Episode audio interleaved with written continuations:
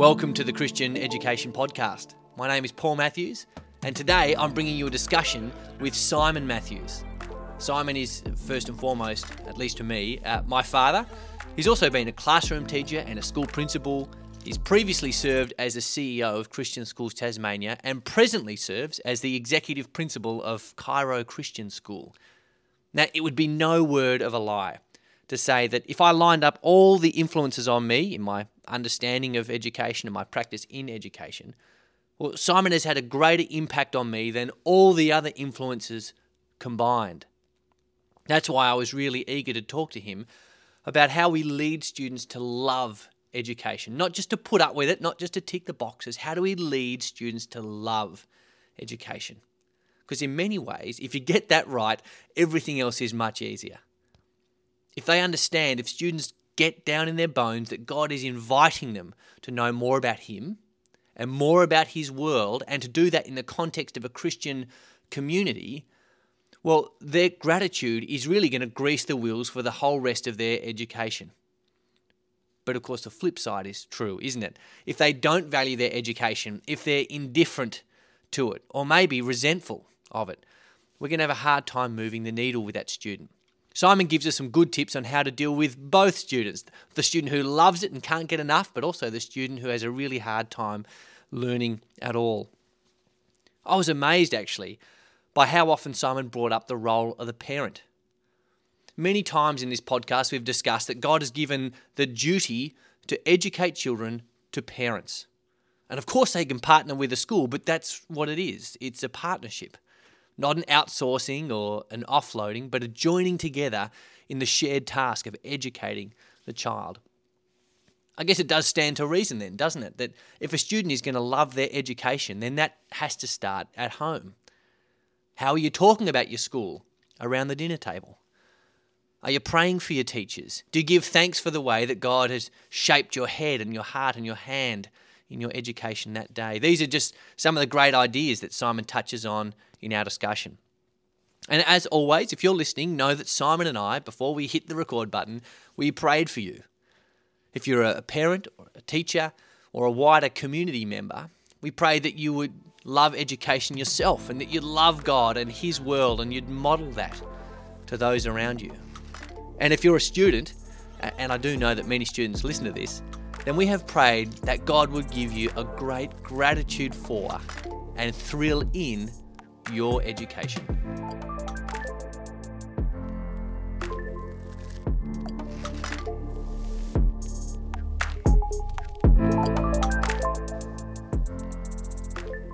Well, Simon Matthews, welcome to the Christian Education Podcast. Thank you very much, Paul. It's uh, my first podcast, so looking forward to it.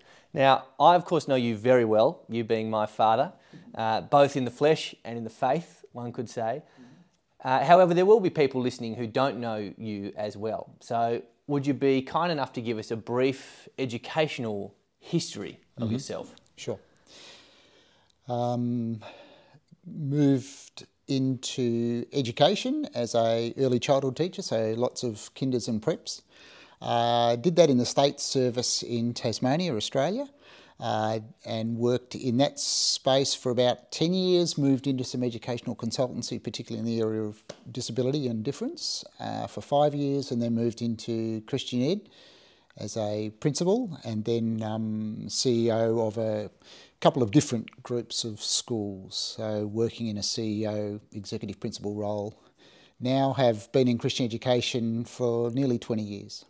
And you would say that that's something you've been able to dedicate your life to by, by God's grace for the last few decades. Yes, yeah. Um, again, uh, well beyond any capacity I had to plan or, or scheme, but uh, yeah, have moved into that space uh, quite uh, uh, sovereignly, I think, and yeah, have loved and lived in that space for a while and yeah, finding it very fruitful. And of course, I've been sitting in the back seat watching all of this happen. And in many ways, it does seem like God's hand has been guiding you along the way because um, uh, from, from job to job, I can see with, with each successive job, you're sort of drawing on skills and abilities that you learnt in your uh, previous roles.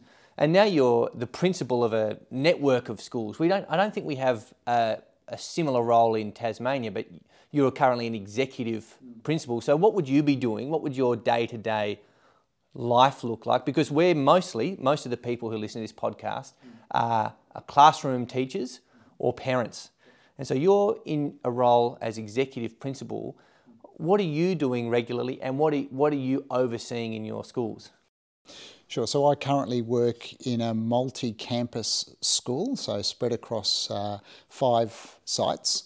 Um, and uh, if I have to give a position description of what I do, uh, I talk about my role being about uh, governance and culture and strategy and risk for that group. We've got about 1,800 students, about 400 staff. Uh, so each uh, campus has its own principal. And so I work really between, with the principals and between the principals and the board, uh, thinking about those four areas of governance, culture, strategy, risk for our organisation. Um, and so, yeah, not uh, not right at the coalface, not meeting and working with students every day, and not even working in dealing with families every day, uh, but predominantly board and, and executive leadership. Fantastic. And one of the things you mentioned there is something I'd like to touch on in an extended way today. So you talked about really the buck stops with you when it comes to the culture of your school. Culture is incredibly important. It's something we touched on in the very first episode of this podcast where we talked about culture is the sort of the lifeblood of the school. It's the philosophical um, underpinnings, the religious ideas made concrete, uh, the religious, the religion instantiated. Um, and a school with a bad culture, you can smell it in the air and no one wants to be there. A school with a good culture, people are flocking, they're lining up at the door, they're accused, people are booking their kids into kinder years in advance. Now, you've been on about culture for some time. What are some of the things that you think are signs of a healthy school culture?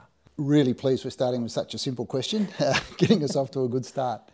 Um, Look, I think um, it's it's obvious, um, but I think culture, the indicators of culture are what you see and hear. Uh, so if you were to stand as an invisible person in the staff room or in the quadrangle or in the back of a classroom, what words, uh, are you hearing? What actions are you seeing? Uh, how are you experiencing how people are looking at each other and uh, what they're doing as they walk past each other and what are the words being said? And so, uh, what, what's on the wall? Uh, how are people talking about the school and to each other uh, when the leadership aren't around? Culture is one of those interesting ones where, yep, um, leaders are responsible for it but are not. Uh, able to deliver it uh, alone. And so it really comes down to how leaders are working across a school to set clear expectations, to work toward those. So rejoicing and celebrating and acknowledging when you see the stuff that you that you want um, but also addressing it when you don't. So uh, what does that look like? How are you going about it? And even the very way that you address it when you don't see it is shaping it. So everything we do has an impact on culture. Um, so I know that's that's pretty high level, but they'd be the sorts of things that I'd be um, be be on about. You know, what, what's our language about? What are we talking about? What are we giving our time to? What are we displaying? What are we celebrating? Um, how are we going about our day in a way that says that's important? An underappreciated area of culture, I think. It's easy to talk about executive level or teacher level culture. Um, the majority of people on our campuses are students. Mm-hmm. You said you in your organisation 400 staff, mm-hmm. 1800 students. Yeah. And so, really, at the end of the day, when we are wanting to see this rubber hit the road, we want to see that good culture completely infused within the student body. Schools are about education, they're about formation. Mm-hmm. One of the things that we've spoken about many, many times is that a positive school culture is where students love to be educated.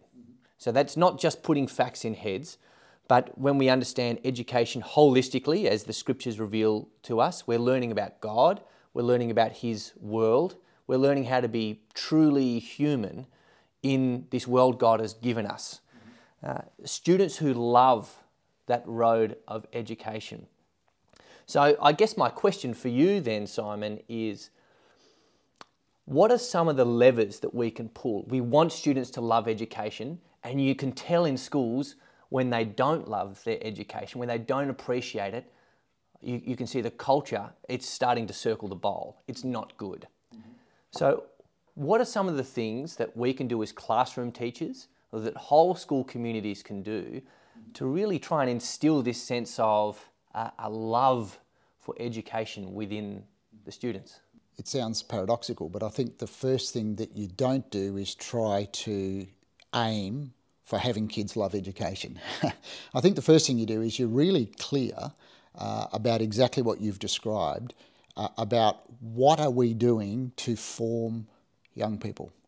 Uh, and so, again, if we go back to the beginning of God's story, we get a really clear picture uh, of why we have been created as humans. We've been created uh, in a very simple way to love and worship God, to love and serve each other, and to understand and rule. And I, and I want to be careful in the way we talk about use that word rule and care for all of God's creation. So that's the fullness of purpose. And so that's what we've got to be clear about um, in, in education. If education's not dealing with and forming young people in those three areas, then it's a deficient education. If it's only about teaching kids quadratic equations and um, you know the history of the French Revolution, then we're actually deficient. If we're not encompassing uh, an understanding that students need to know and love and worship God rightly. They need to know and love and serve each other well, and they need to uh, learn what needs to be learned in order to be able to. Uh, uh, take care of and take control of and use God's world to uh, to glorify Him, then it's deficient. So I think the first thing we say is let's be really clear about what our education at our school looks like. And obviously, the first place, the, the obvious place, and in a sense, the easiest place you're doing that is with your colleagues. And so uh, I think lots of conversation, lots of uh, grappling, lots of thinking together, lots of praying together about that. The second thing I think we've got to do is we've got to get parents on board about that. And my reflection as an educator in Christian education has been that that's probably been the part of the puzzle I've uh, done least well and probably provided least effort to. So I think if we can actually get parents on board saying, yep, we understand what you're on about and we agree with you and we're with you. Now, they may not feel that they have all the skills or the capacity or the theology uh, to, to, to, uh, to contribute hugely, that's okay. Uh, we're talking about working in partnership in a way whereby we can work together toward that end in those three areas loving God, loving each other, and, and, and knowing and loving and, and uh, caring for God's, God's world. So I think that's the second thing. The third thing is to then in age and stage appropriate ways, actually make that really clear to all students, whether we're talking about students in kindergarten or whether we're talking about kids in year nine or students graduating. Um, I think we're being explicit in age and stage appropriate ways with them in saying, we are not here, you are not here just to have your head filled with facts. It's more about that. So we are going to spend time thinking about and understanding God and how He has called us to live rightly, how He has called us to live rightly with each other together, and how He has called us to respond to the wonder and the amazement and the norms and the and, and the existing knowledge of this world and and um, and how we can use that to continue to live in, in the world in a God glorifying way.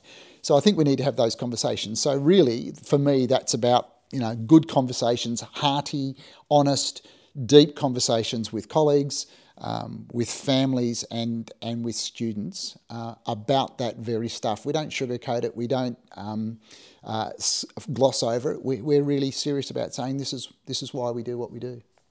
And when you have a, uh, that trifecta students, professional educators, parents that's really a three legged stool when it comes to the education of the student, to the point where you take one of those away and you're going to have a really hard time getting any stability. Sure, sure. And of course, you know, eh, people who founded certainly the Australian Christian schools that, that that I'm, I've been involved in those sort of uh, parent governed and parent controlled schools, that they would talk about the, the three legged stool, including the church. And I certainly don't want to uh, exclude that in it. Um, I think engagement with and understanding in the church is a key part of that, but certainly uh, I think when we're talking directly about contributors to culture, you're, you're really thinking parents, students, and, and, and, colleagues. And when we talk about the garden, mm. about uh, Adam and Eve being created to, to know God, uh, people from our theological heritage yeah. have long thought of the purpose of life. We've framed it in such a way that to say, uh, the purpose of life is to glorify God and enjoy Him forever. Yep. And in many ways, that's a simple way to view the world. I think it's a biblically faithful way to view the world. Mm-hmm. But it also gives us an easy in when we're trying to discover the telos or the, the purpose of our organization. If the if the, the chief end or the point of life mm-hmm. is to glorify God and enjoy Him forever, we have a very quick and easy answer for what the point of education is. The point of education is actually to glorify God and enjoy Him forever, just like the point of making a sandwich or writing a novel. It, once we know the overarching goal of our human existence, what we were put on this earth to do, we can understand uh, everything that falls under that, each subset of our human existence, we can trace back to our ultimate purpose. And this is why, where there's a great quote that has permeated through educational literature for many years. You'll be familiar with a fellow called John Milton. So he was a 17th century English uh, poet and intellectual. He wrote Paradise Lost, a fantastic exploration of many Christian themes. But this is what he says about learning. He says, The end of learning is to repair the ruins of our first parents by regaining to know God rightly. So he's saying, actually, at the, at, in the garden, something went horribly wrong, where there was previously harmony with God, harmony between one another, and harmony between us and nature. Each relationship was fractured. And education is actually repairing the ruins left by our first parents. So we're relearning to love one another, to love God, and to love the world around us. So we're, we're drawing one another deep, deeper into that purpose. And as, as Milton would say, repairing the ruins. Hmm. And I'd say I'm into that. And I would want to add that that goes beyond the, um, the classroom and even the school gate. And so if we think, if we think of the Deuteronomy picture of um, you know, God speaking to his people, saying, I am God, I want you to love me with all of your heart, soul, mind, and strength, and I want you to teach your children how to do that. Um, when? Um, on Sunday mornings when they go to Sunday school. No, whatever you do, when you're walking, when you're gardening, when you're playing footy, when you're at home around the dinner table, when your when your children have just had a barney, um, when they've been rude to their mum, uh, when um, the wheels have fallen off a family holiday. We are no end of time to say that's when I want you to do it, and I think that that extends into this sphere of what we would call formal education. And so I think think you're right. So I think I would agree with Milton if he's talking about the um, you know the big understanding of, of families educating their children, I'd say yeah, and I think that that extends into the, what we would call as formal formal education. Um, that's part of what we're to do, but but really that needs to start. That I don't believe there's any substitute for that starting in the home, led by families, um, with that understanding of what the big picture is, of of what the big goal God has given them for their children. Uh, and so, and, and, that's why for me, um, Christian education is just an absolute um, uh, necessity in whatever form that takes, but some sense of saying we're going to do this, firstly as family, parents, but secondly with whoever we believe will partner with us well. But that, that's it. So, yeah, I couldn't agree more. And that's combating a reductionistic view of education, which says uh, it's the job of the school. So we rightly, as Christian educators, would push back, say it's not actually the job of the school. The job of the school is not to educate the child; it's to help you in your duty to educate the child. And we're overjoyed when parents partner with us in that. But we are clear with them where God has shown us the ultimate responsibility lies. So we see it's the, it's the task of professional educators in our schools, uh, students, and parents um, to form good culture where education is upheld, uplifted, and valued. And so when it comes to students, I've noticed myself, I have students, I'd love to have more than I have right now, but I have some students who love their education. You and I are both cyclists. Teaching to a student who loves education is like riding with a tailwind. You're going, I can't believe how fast we're going. I can't believe how easy this is.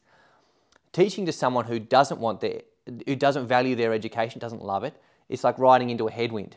You're going, crumbs. I'm expending all this energy. I'm burning this many calories. I'm not making much headway here. Every teacher wants to teach students who love their education. So we've talked very high level here about forming a culture where education is valued, specifically now narrowing in on the student.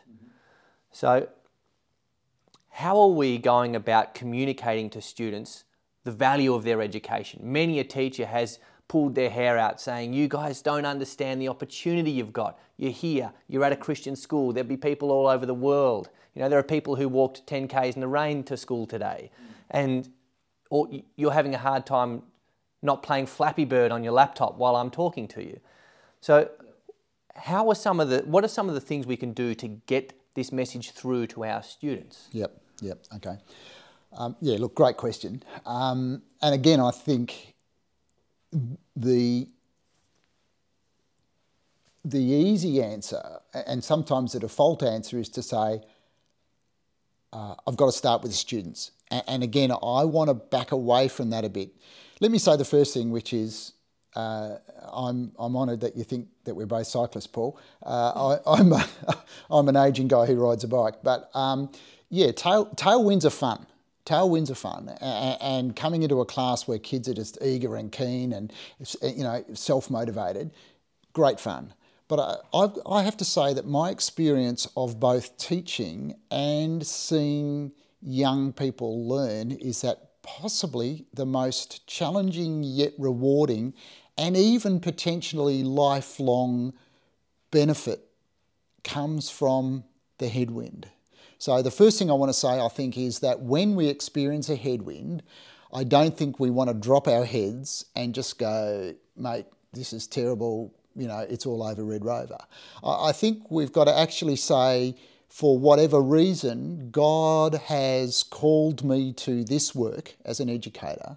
Um, I've got kids who are not, students who are not seeing the purpose of this, uh, they're not motivated. Um, my, my lessons aren't clicking. Uh, we haven't got this golden relationship that's just, you know, uh, sunshine on a stick. Um, sometimes that's actually the time when a, I am most dependent on God, crying out to God as an educator, saying, God, through, uh, you know, through the truth of your word and the inspiration of your spirit, show me how I am to love you and love these students in this place. The second thing is it, it's interesting that sometimes the students who really have to dig deep and learn different skills and dispositions because of that head, headwind um, are sometimes the ones who a, really surprise you, but B, are going through something that because God has a particular purpose. And, and, so I think that's the first thing. But let's get back to the question around, um, you know, uh, how do we help students love education? The first one is I think you've got to say, again, that falls in the lap of me as a parent. I struggle having the idea that a parent comes to me and says, I'm really disappointed, you know, I'm paying all these fees and you haven't motivated my kid to love education. Um, the question I want to say is, okay, so what's happening around your dinner table? Who, how are you working with your child to, um, to A, show them the value and the love and the benefit and the purpose of education. What's happening uh, around your dinner table? What's happening as you head out the door of a morning? What's happening when they get off the bus in the afternoon? How are the conversations going?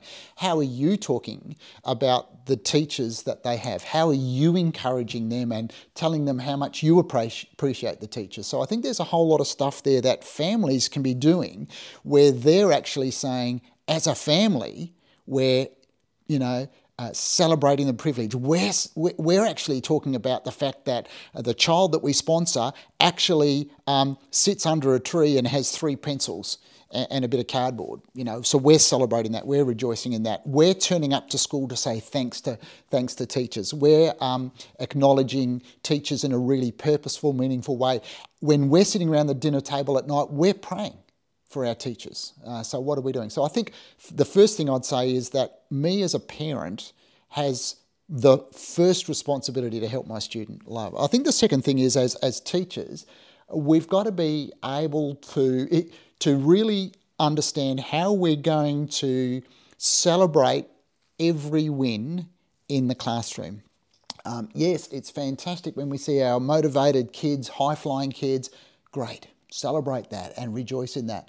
But when this particular child remembers to bring their homework, when this particular child um, has a breakthrough, when this particular sh- child shows a particular disposition that we've been working on for two weeks, let's celebrate that. Let's actually. So I think as teachers, we've got the opportunity to do a lot of celebrating. And I'm not talking there about empty sort of um, pat on the back self esteem, you can be who you want and you're the best I've ever had. I'm not talking about that. I'm talking about really recognizing where a student is putting in, where they're making effort, and really celebrating and, and acknowledging that. What that requires is that I know students really well, and that's beyond just what I see in my mark book.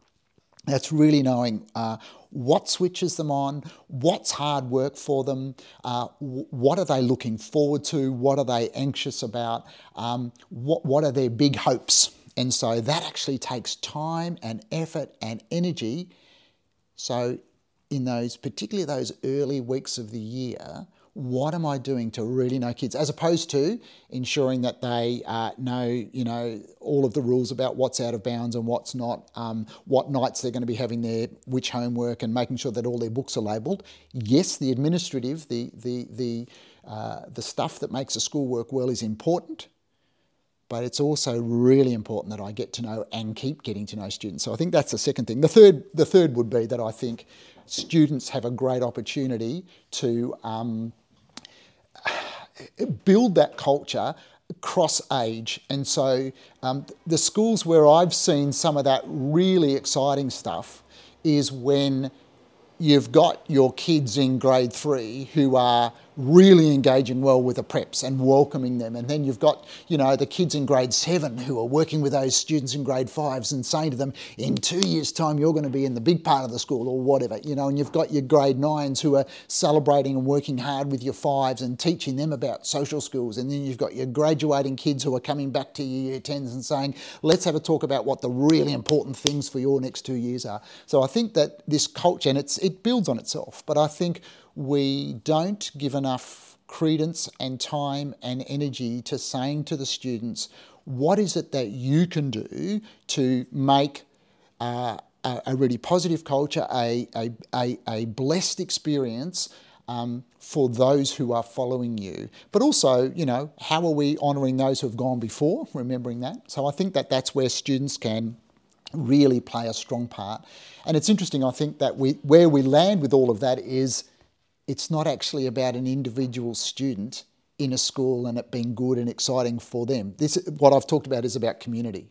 And so I think the more we can say, how will we, how are we building a community that celebrates and loves and um, rejoices in the benefit of community within an educational setting, I think they're the things that actually stoke the fire for a kid to say, you know what, I really like it here. There are good things because, well, my mum and dad talk about it positively. My teachers celebrate. Um, I've got I've got uh, students above me and students below me who are a real blessing to me. Um, so I think they're some of the things that are really crucial uh, in making sure that we have a culture where kids love to be. And one of the things that I wholeheartedly agree with is that we need to make sure culture, students don't envisage culture as something that happens to them. So you just talked about getting students to go across grades. They're going up, they're going down, and nothing can be more important than that in my estimation. It would be such a shame if a, if a child is able to go through a Christian school and they believe that Christianity is something that the teachers do, right? It's something that happens around them, or the, the culture is something that they get served up, or education is something that uh, gets sort of shoved in front of them. Actually, the school is a, an educational community, it's a learning community.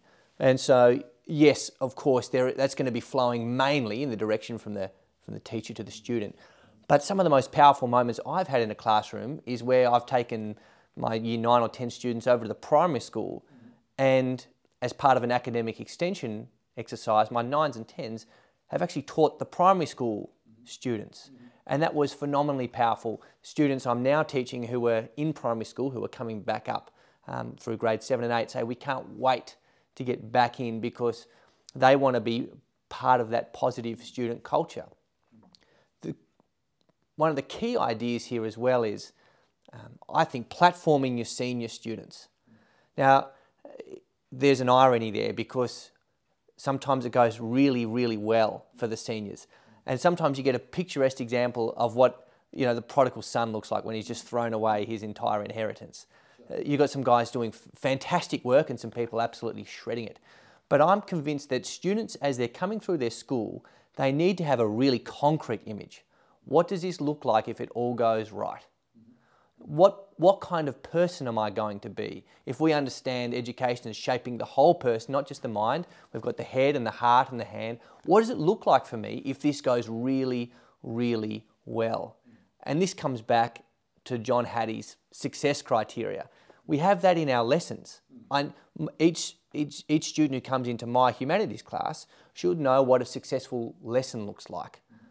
Well, what do my students think a successful formal education looks like, because that's going to be absolutely vital to their appreciation of it. If they can see seniors walking around the campus, or you know, grade 10s, or say if they can see grade 6s walking around their primary school campus, and they go, man, I, I they look up to them, they appreciate them, they see them modelling good behaviour, and they go, you know, maybe um, if I if, if I'm able to focus and pay attention, maybe I could become that.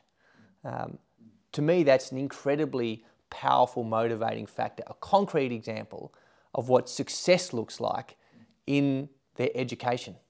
Mm. And, I think we want to go broad and deep in that, and just let me explain that a little bit. I mean, I think we want, we are tempted continually to come back and say success looks like, and then shape something that's actually quite academic. So I think we want to be, in the broadest possible way, celebrating all the successes that our students um, are, are, achieving, whether that be um, uh, cer- certainly the academic, we, we want to do that. And I think we tend to do that pretty well in our schools. But, you know, and, and, and then we, you know, I think the sporting and the, and the arts, we, again, we tend to do that pretty well. But yeah, um, celebrating um, achievements um, that might only be known to, to a, you know, where, a, where a, a student has worked really hard and been able to um, achieve a, a, job after school that really took a fair bit of discipline or you know being able to uh, achieve something in the community. We, we need to be celebrating when our young when our younger students are, are leading, um, you know, um, children's church or things like that, you know, when they're actually playing um, in a band at church that's leading um, others in, in vocal worship of the Lord. Uh, I think we want to be able to find lots of these ways and lift up and celebrate and acknowledge when students are achieving in all sorts of ways. So that's the first thing. The second thing is I think we want to be careful um, that we don't limit uh, success criteria to having to be achieved by year 12. Some of the best success criteria I think we want to look at in, you know, the next decade or two beyond school. And so how do we actually get uh, those people back and say, hey, I was a student who really struggled at school. I, you know, I didn't do X, Y, Z very well. But um, now I've actually, I own a plumbing business or now, um, I'm a mum uh, with three kids, or now I have just, uh, you know, I'm the first um, female executive in our advertising business, or whatever. So I think that we want to be able to um, really celebrate um, uh, the way that we see the formation spilling beyond year 12 into, again, all of life, and being able to stay connected in ways that let us continue to celebrate that and bring that back and, and say to the student in year nine, hey, what's your, what's your hope? What's your dream? Oh, I, I, I really, um, I really want to be a, a personal trainer. Okay, let me tell you about a guy I used to teach 15 years ago who's actually gone out and got his own business now and, and he's, he's doing this. And he was really struggling at school. Let me tell you about, about Jamie. And, and I think those sort of stories are also success criteria that we've got to keep dragging back into the school context and celebrating because the, the reality is for many students, we will not see that real shining and um, um, ruling and uh, caring for all of God's creation uh, until well beyond the school years. Yeah. I have a very personal example of that. I, think I am a parable of that exact principle. I mean, without going into too much detail, although it's fairly well known, you're a CEO of a, a bunch of schools.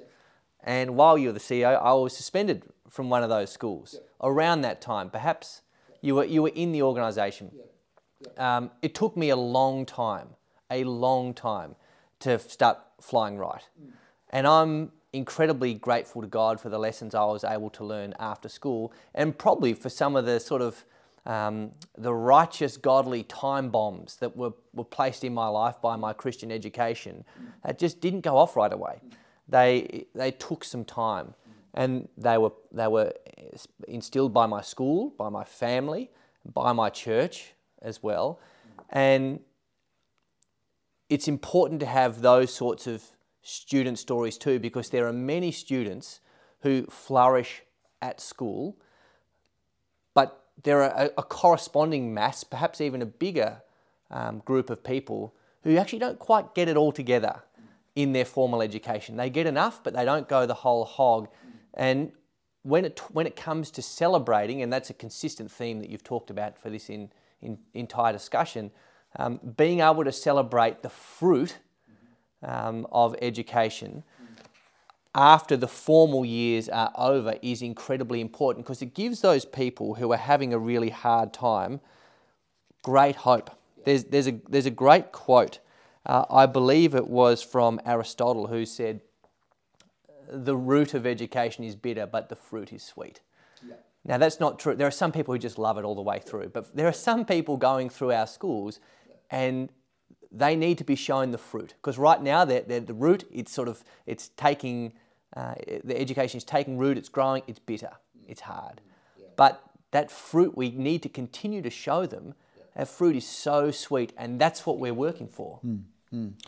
and it's interesting you, you raise that story. Uh, I remember having a conversation with a colleague who, who wasn't a Christian and wasn't uh, an educational colleague who wasn't a Christian and, and, wasn't involved in Christian education. And we were having a chat about, uh, about where we sent our children to school. And he ended up saying to me, Oh, you know, you've, you've chosen independent education.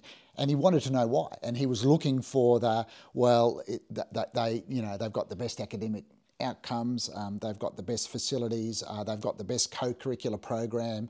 Um, um, I go there because my kids won't, um, you know, rub shoulders with, with, with kids I wouldn't want them to. And I, have, you know, to all of those, I had to say no. No, actually, that's not the reason. the reason I've chosen the school I chose, we chose as parents, was because they were the people we wanted to work in partnership with. That was the end of the story. Now, anything beyond that was a thank you God bonus. But the, the, the real heart of it was who will partner with us, with our kids, not give up on us, not judge us, but just slowly walk that path. Uh, and so I, I, think again we're talking you know about culture. Well, that's that, that's rich in the culture when you've got people who you say I want to partner with them. They're patient, they're long suffering, they'll walk alongside us, they won't judge us. Uh, yeah, I, am I'm, I'm in it for that. I like that a lot. Now, switching gears slightly, teacher modelling is incredibly important. Luke 6:40 is a verse that comes up in educational contexts, the words of Christ. The student is not above his teacher, but everyone who is fully trained will be like their teacher. Modelling is incredibly important in the classroom. If we want students to love education, and this is really simple, if we want students to love education, we need to love education. You actually can't give what you don't have. So if you're walking in and you're dry, you're bone dry, your passion for teaching, it's a wasteland. And yet you're wringing your hands and you're going, why aren't these guys getting it? One might say, well, because you're not getting it. Uh, Douglas Wilson is an educator and pastor out of the United States, and he wrote a small essay called The Seven Habits of Highly Effective Teachers. This is the first habit.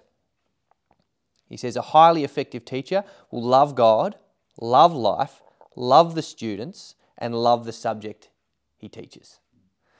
So, if we want students to love education, we have to experience uh, ourselves that broad spectrum love. Love God, love life, love the students, love the subject they teach if we're able to show that broad spectrum love, well, that's catching. That's um, intoxicating. If you see someone who is so passionate about something, um, that there's a magnetism, a gravity to that. So if we're able to ourselves um, love our God first and foremost, which is what we were created to do, and under that, nested rightly under that, love our lives, love our students, love the subject that we teach, well, surely that's setting our students up in the best possible position to love their education. Two responses to that briefly. One is um, I remember very early on in my uh, career as an educator, I read some pretty basic. It was it was research that was a pretty uh, broad, you know, many thousands of students. Uh, so it was a large um, cohort uh, for the data, but the findings were just basic. Um, when kids were asked, when students were asked, um, what makes a good teacher? What, what, what are the te- who are the teachers that you really connect with and really respond to? Uh, the top three things um, uh, were um, um, a teacher teacher knows my name, a teacher knows something about me, and a teacher is excited about what they teach. Now you'd have to say that the first two of those are that simple, you know. And, and when kids were saying, you know, know something about me, it wasn't that, you know, my name's Johnny and my surname's Harriet, you know, it's not that. It's like, Johnny, and I know you like BMX. I know that about you. And I know on the weekend you've got a race, and I'm going to find out about that on Monday. Uh, and then, of course, it was about there was an excitement about about the subject. So I remember reading that and, and almost thinking that is just got to be too simple. You know, it can't be can't be that basic. So I think at that very level, if all I do every day is make sure that every student in my class I use their name, I try to connect in some way, not with every kid every day, but every kid every week about something beyond the classroom, something beyond my subject, something beyond your, your assignment's not in uh, I think it's a good start. And then, of course, that bit about uh, you know being passionate about that. Um, I think the other thing that is uh, right about modelling, and that is, I think, we've got to have an authenticity to ourselves um, that are and again, it's age and stage appropriate, obviously, but I think we've got to, as, as educators, we've got to show that we don't know everything, that we've actually got questions, that we've got things we don't know, that we've got things we want to learn about, you know. And sometimes a, a student will actually be an expert in an area that I don't know about. And I want to say that, wow, you know an awful lot about that. Man, there are some questions I've got. Could we talk about that sometime? You know.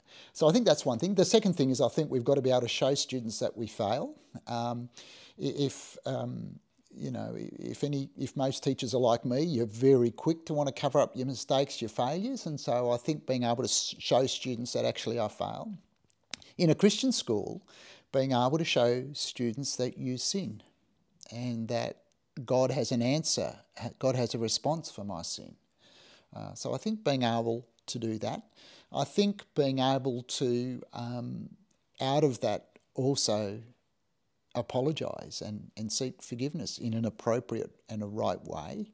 Uh, I think those things are really crucial to building a right relationship, as opposed to you know always having a fun, having a joke of the day, all those sort of things. You know, I, I, no, not necessarily. You know, but um, if I can show students that I'm real by being able to express to them in appropriate and respectful and respect receiving ways that, like them, I have questions and doubts and failures. Um, that I too don't know everything, that I too am someone who wants to learn more and understand more about God's world, um, I think that's incredibly powerful. But again, that requires some headspace and some emotional energy and a right understanding of good relationship with a class before you can do that. I don't think you open up with that on day one, but I think that's where you're working toward. Um, same with your colleagues, same with your families. I think, you know, um, so what are we talking about there? We're talking about living life in its fullness and in its vulnerability um, in wherever we happen to be. And if that's in front of a group of students in a classroom, well, I, I need to live life transparently and authentically in that space too. And there may be parents listening to this going, What, what do you mean, uh, share your sin or uh, confess your sin? Um, and let me say, as someone who still is on the coalface, yeah. there are absolutely no shortages of opportunities to show where you've sinned. And if any teacher out there says that they've got nothing to show, I, I would I would want to spend five minutes of them um, in a classroom because um, if, if you're a teacher, if you're a parent listening and you go, oh, that you know that sounds a bit funny, um, most teachers you're outnumbered twenty to one not everyone is toeing the line all the time. In fact, you've got people trying to pull you in seven different directions. And there are some times, believe it or not, where you don't respond as appropriately as you would like to. And they're very, very teachable moments because it, what it actually shows is a love for right relationship. If you blow your stack at a kid and then brush it under the carpet, what, what you're saying is me being right with you is unimportant. Or it's at least less important than me being perceived to be right by you all the time. And so, how, how, how do we train uh, young people to value right relationships and seek harmony with one another? Well, by seeking harmony with them when we've done something, and it will be inevitable when we do something that doesn't lead us into right relationship with them. Hmm. And I think part of eh, we, let's go back to the very first statement you made. You know, education is about the formation of the whole person. Well, part of the formation of the whole person is helping them realise and understand they are human, that they have humanity. They will be tired. They will have finite time. They will have finite other resources.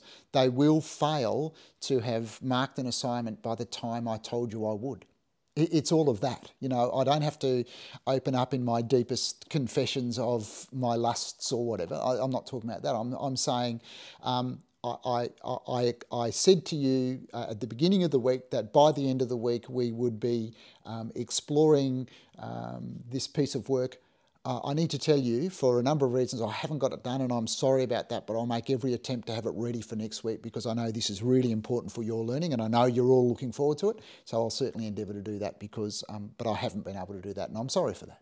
You know, so even very minor things like that, I think, are actually part of um, showing students, um, particularly, and I want to be careful about talking about you know the good old days versus the you know the youth of today, but particularly in a culture where the our social media wants to portray humanity to a level of perfection that is just not real.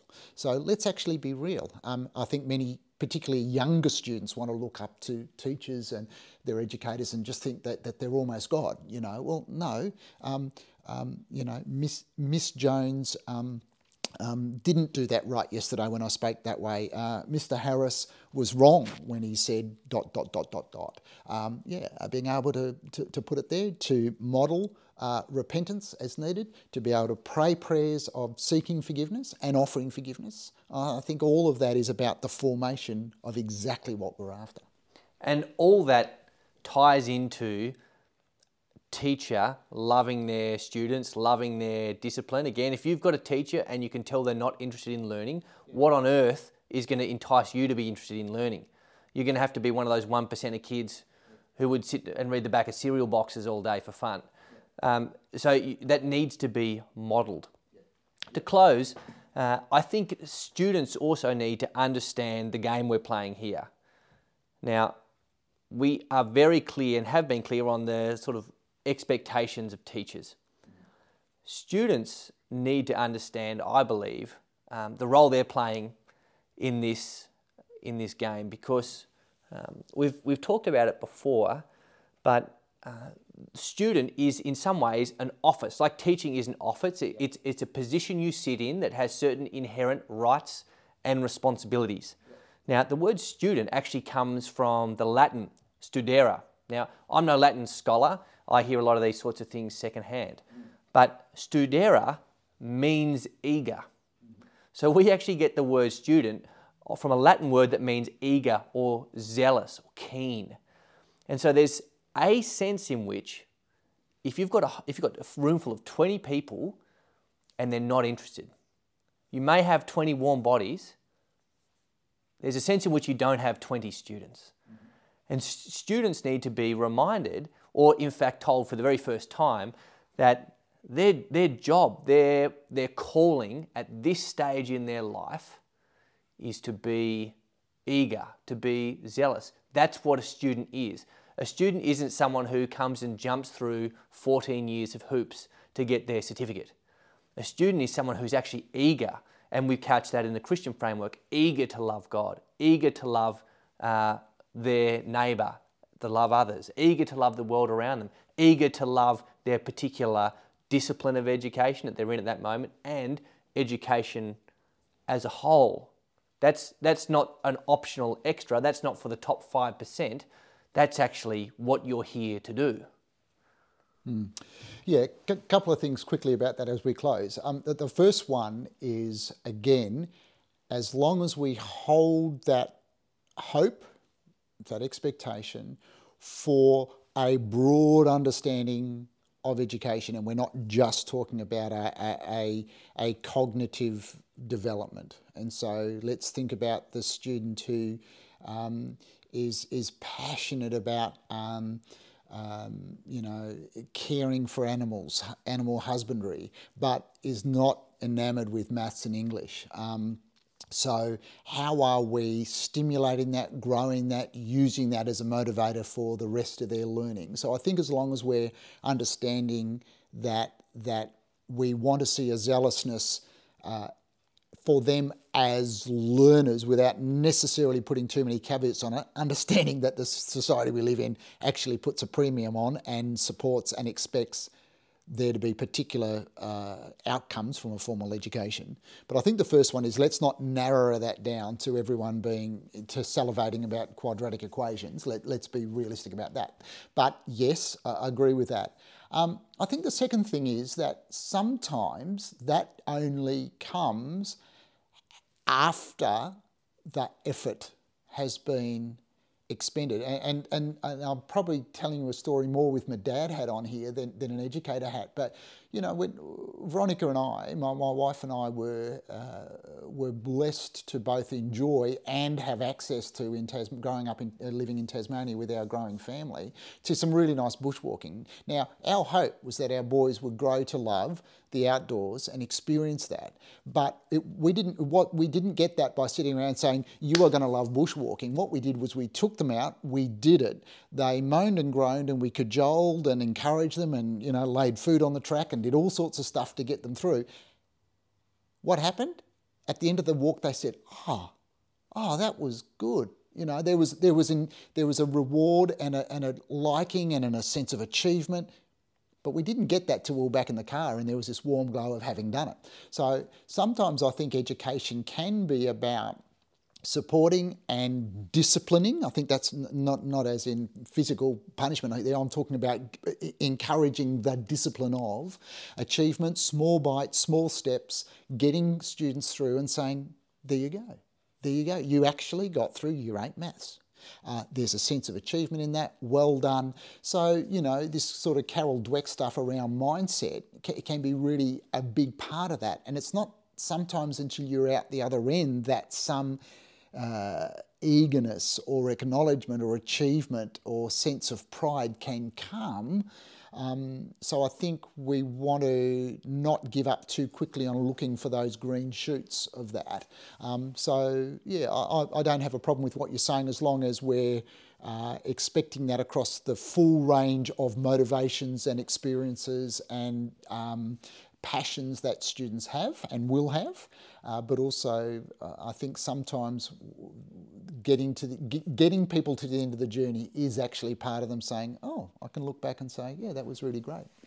That's true. You, you can't navel gaze your way into motivation. You, no. you can't sit there, um, roll up the newspaper, hit people on the head until they're mm. motivated. Mm. And this and this is something that we'll talk about in a future discussion. Mm. But you're familiar with the work of James K.A. Smith. Uh, you put me onto him initially, and he's been paradigmatic. He's been paradigm shaping for me. Um, but one of his central themes is that you, you often don't think yourself into a new way of acting. You actually act yourself into a new way of thinking. We see this really basically when we're talking about jogging. People hate it. They don't sit on the couch until they love it and then go running. People usually hate the first three weeks of it. And then after a month, two months, three months, they can't go a day without going for a run. Same is true if you're trying the keto diet or paleo or sugar free. The first while is actually pretty torturous. So you, it, you can't, as an educator, be the, the kid sitting in the back seat of the car going, Are we there yet? Are we there yet? Do you love it yet? These things have to be formed along the way, which, interestingly enough, to circle back to our Deuteronomy 6, is exactly where they're meant to be taught. So it, it's, it's not as if there's an abstract educational setting which you have to uh, motivate yourself into some sort of passion to then go out into the world. Actually, as you said, this is integrated into everything we do. The, the teaching is not isolated from the doing. There is a reciprocity there, a, a symbiotic relationship. Teaching, uh, doing, learning, acting, it, it's, it's all happening together, and that's, we find, the most potent combination because that acknowledges our humanity. We are not, as we've discussed before, brains on sticks. If we were, yes, we could, we could think our way into a new Yep. Um, state of being. And that's why educators and parents need to be on the same page. So let's go back to year eight maths. Um, the success I'm looking for as a parent is not that my student is coming home and saying, I love year eight maths, or even, I love Mr. Jones who teaches year eight maths. The success of year eight maths is Mr. Jones and I being on the same page and saying, my daughter's going to learn year eight maths. Along the way, she's also going to learn discipline and perseverance. Along the way, she's also going to uh, be stretched and learn some mindsets about how to overcome. And in that, she's going to be understanding that sometimes the task is, uh, is to hang in there and master the content despite despite not absolutely being passionate and excited and being able to tweet about it all the time. Uh, why is that important? Because there's probably going to be about another 37 million times in my life where those qualities are going to be needed again. So let's be learning them now. So I think um, Mr. Jones and I being on that same page and seeing that bigger formation question uh, as being part of that, as opposed to uh, you're not a very good teacher, are you? My, my daughter still doesn't like year eight maths. I mean, that's such a such a narrow view of an understanding, and it's actually not a, a formation issue at all. It's a, um, uh, you know, are you amusing my child? No, we're not. We're not about amusing your child. We're about forming your child in ways beyond year eight maths, uh, because we actually believe we've been called to something bigger than knowing year eight maths. We've been called to something far grander and far more beautiful than that. So let's let's partner in that. Well, we started with a goal of wanting to discuss students who love to learn, students who love education. Uh, and while we've covered a slice of the pie, I think we could sit here and talk for hours. Uh, we won't do that, but we will pick this up in further discussions. Uh, let me close by saying thank you very much, Simon Matthews. It's been an honour to have a chat with you about this sort of stuff. Um, this is the vocation to which we've both been called, and I, I pray that God blesses you uh, in your role um, and the other teachers and educators and parents who are listening to this podcast as we seek to craft and uh, form students with a healthy love for, for God and nested rightly under that, a healthy love for their uh, education, for those around them, and for the world God has put them in. Thanks, Paul. Appreciate it.